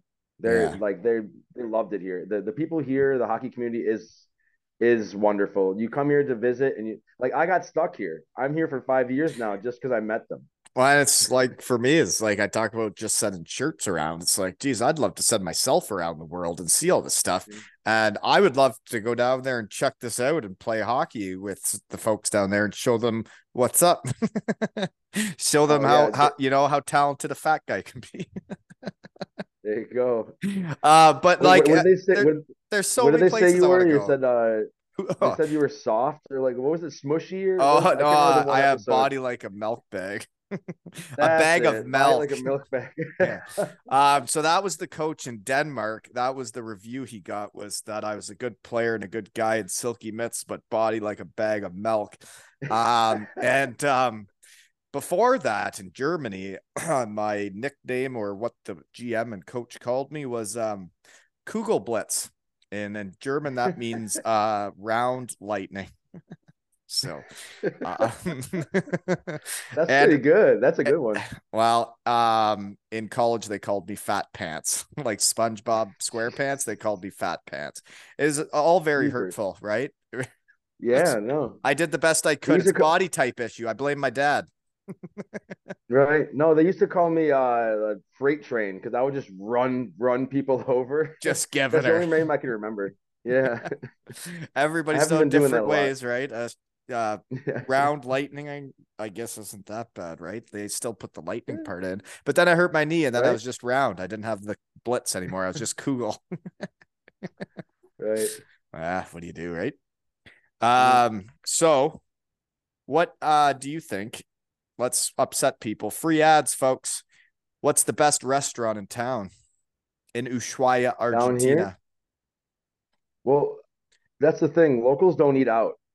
Um, Only all the the restaurants do. are for tourists. Yeah, all the restaurants are for tourists. Um, I could blow up some people's spots and say they're the best, but I mean, uh, that's the other thing I like about it though is how about this? There are no fast food restaurants. There are no chain restaurants. It's all locally owned restaurants. That's You're telling me there's no McDonald's? no McDonald's, no Burger King, no Wendy's, nothing like that. That's really cool.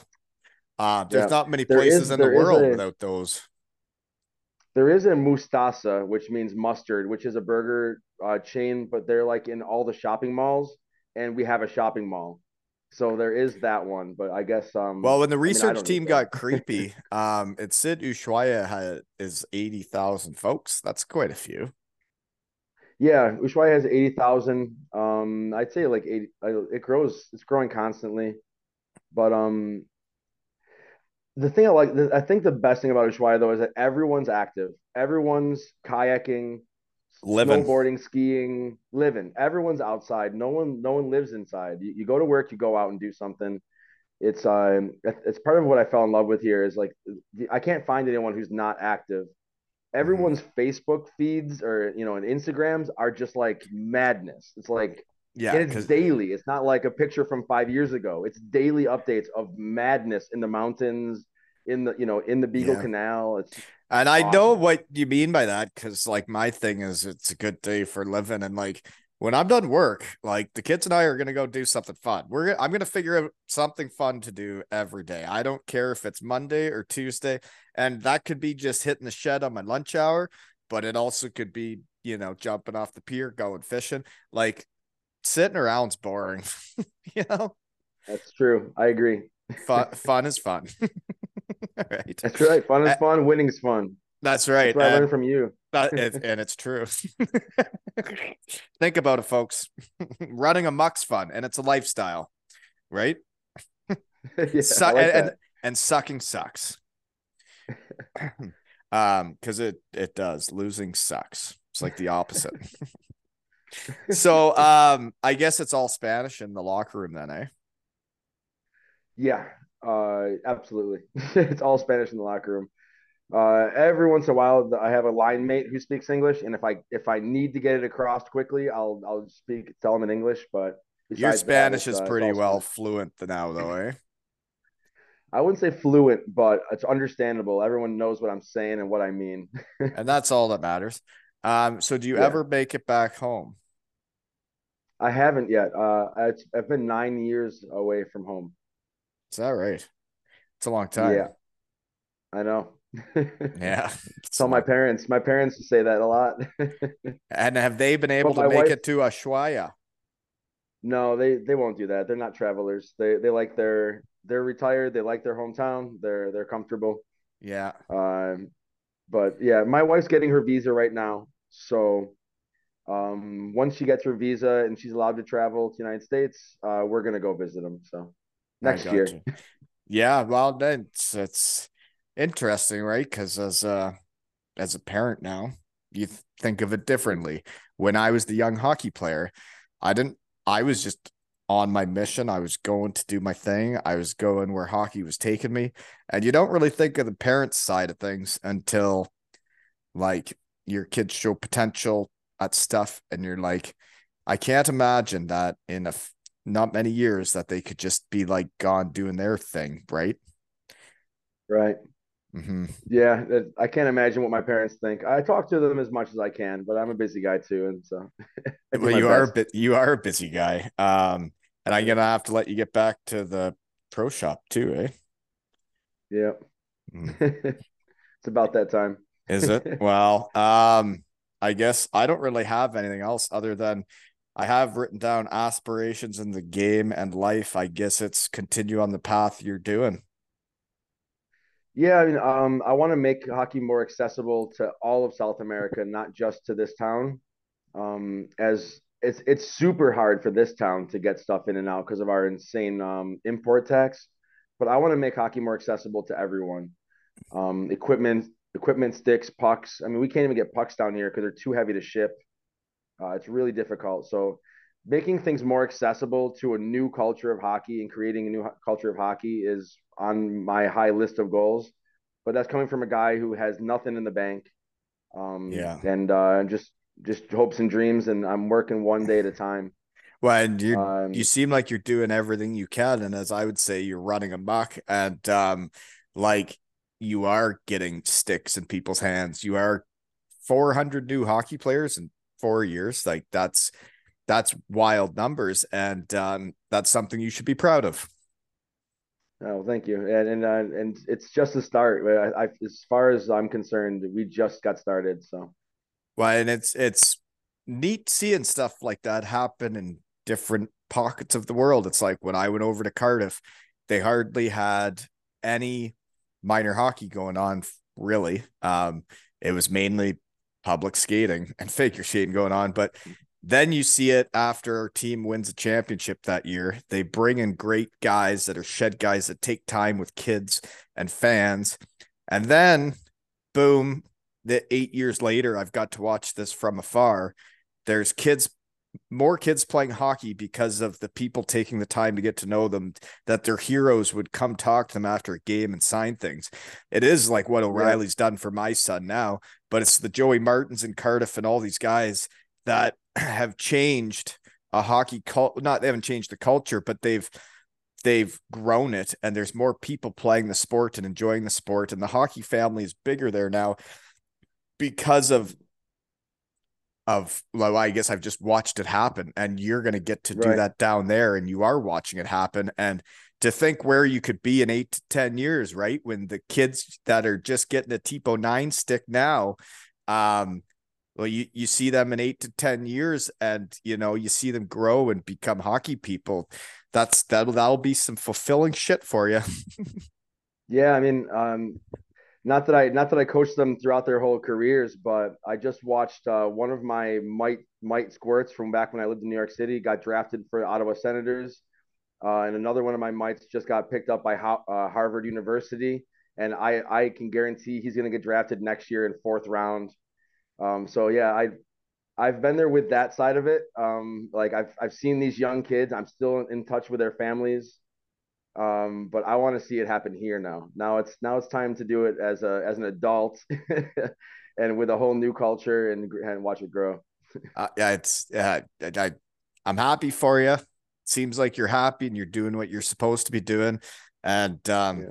very similar to me. And I want to do that for well we've made Kincardine home. Uh, my kids consider this home. It's really what they know. Um, I want to do that for my son and his friends and my daughter and her friends that when they get older or the parents that are a part of these teams, the kids that we're a family for life. Like when you're on my team, you're on my team for life. And like I'm always going to care about you and what you're up to and how you're doing. And yeah, it's fun to see people be successful, right? Yeah, I, I always hear you choking up when you talk about having to cut kids and stuff, and I, I know I know that that hurts you a lot, and I know it chokes you up. Uh, Don't it, even it like the little be... punks.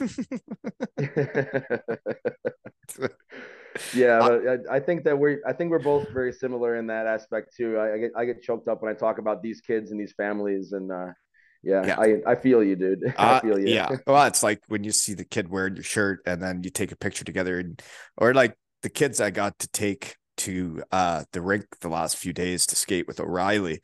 And you just see when they first meet him and you see their face. And then by the end of the hour, like they looked at him that way. Like he and it's very much how I grew up. I thought these NHL people were different. Like they were they were always just what you heard about and saw on TV. You didn't know any of them. You didn't know what they were really right. like. And then when these kids sit in the locker room with us, and they by the end of our time at the rink, they realize he's just a normal, nice guy like the rest of us. He's just really good at hockey, right? And like then they start realizing it that like he's just a normal guy. He's and I like, could be that guy, right? And then they then they then they can picture that like they aren't different than you. Like they fart and shit just like yeah. you, right? right, exactly. And, and I think it's huge because when I first got into pro and I saw some guys on TV in the AHL and I had seen them, and it was like we talked about when you start watching other people play instead of worrying about yourself, um, you don't play good. And I saw people that like, and then I couldn't believe they were my teammates, or I couldn't believe I was playing against them. And then all of a sudden you're watching instead of doing right? Right. Yep. Mm-hmm. Well, I never got I never got to play high level. Um, I you know as a I never got to play pro or anything. Um, I kind of got shied away from going anywhere. You know, to my my family kind of put me on the cheapest team every season and let you be a part of it, but to, not full go. Yeah. yeah, when when it came time, like uh, like I can make that team, I can make that team. Yeah, but why just play in your high school team instead? You know? Yeah. All right, you know. Yeah. But yeah, so so I never got to play high level, but I I got to coach kids uh to get to a high level. So I I I And you get to be I a part of see- that, I right? where it comes from. Yeah. Yeah, yeah, you get to be a part of I it. would say. Like I'm a, that's what I would say. Like I'm a hockey no one, but you know I'm doing I'm doing what I the part of the hockey that the hockey gods told me to do. You know, not everyone can play in the in the show.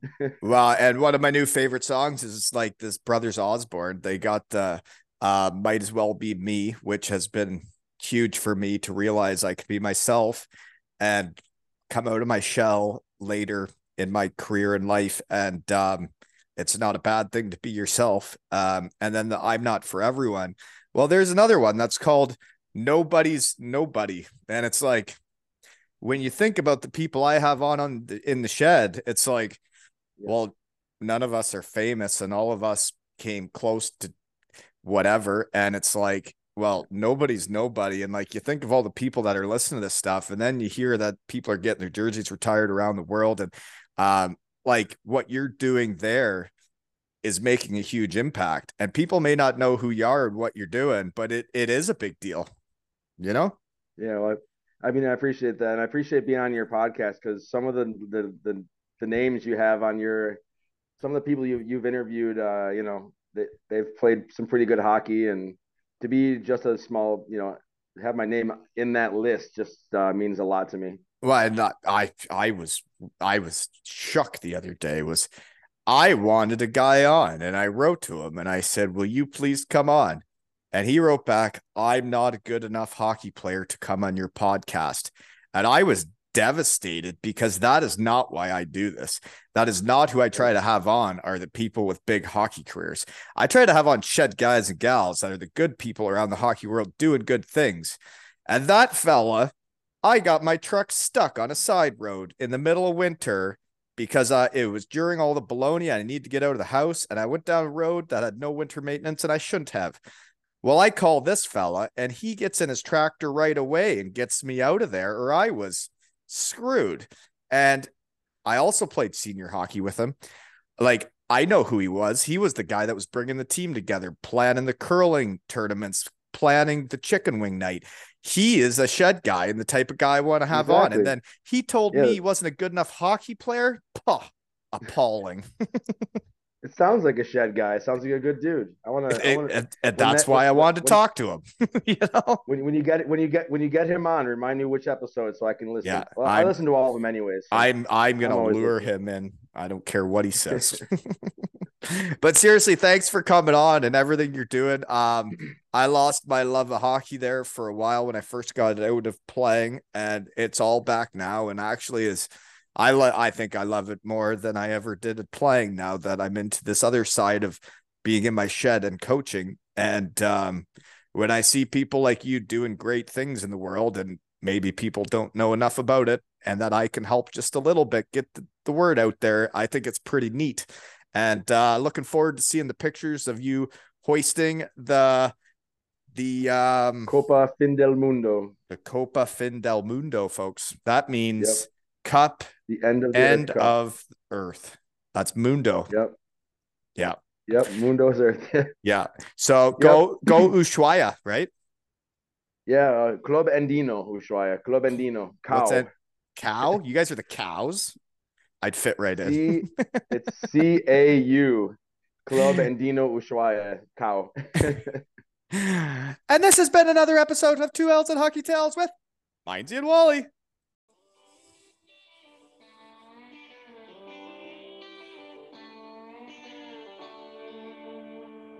Some people clap on a one and three. Some people clap on a two and four. Some people don't join at all because they got no rhythm, and that's alright. Some people they drink too much. Some people don't drink enough. Some people are just like me. I hope y'all forgive 'em. I'm like Scott inside a gold bands.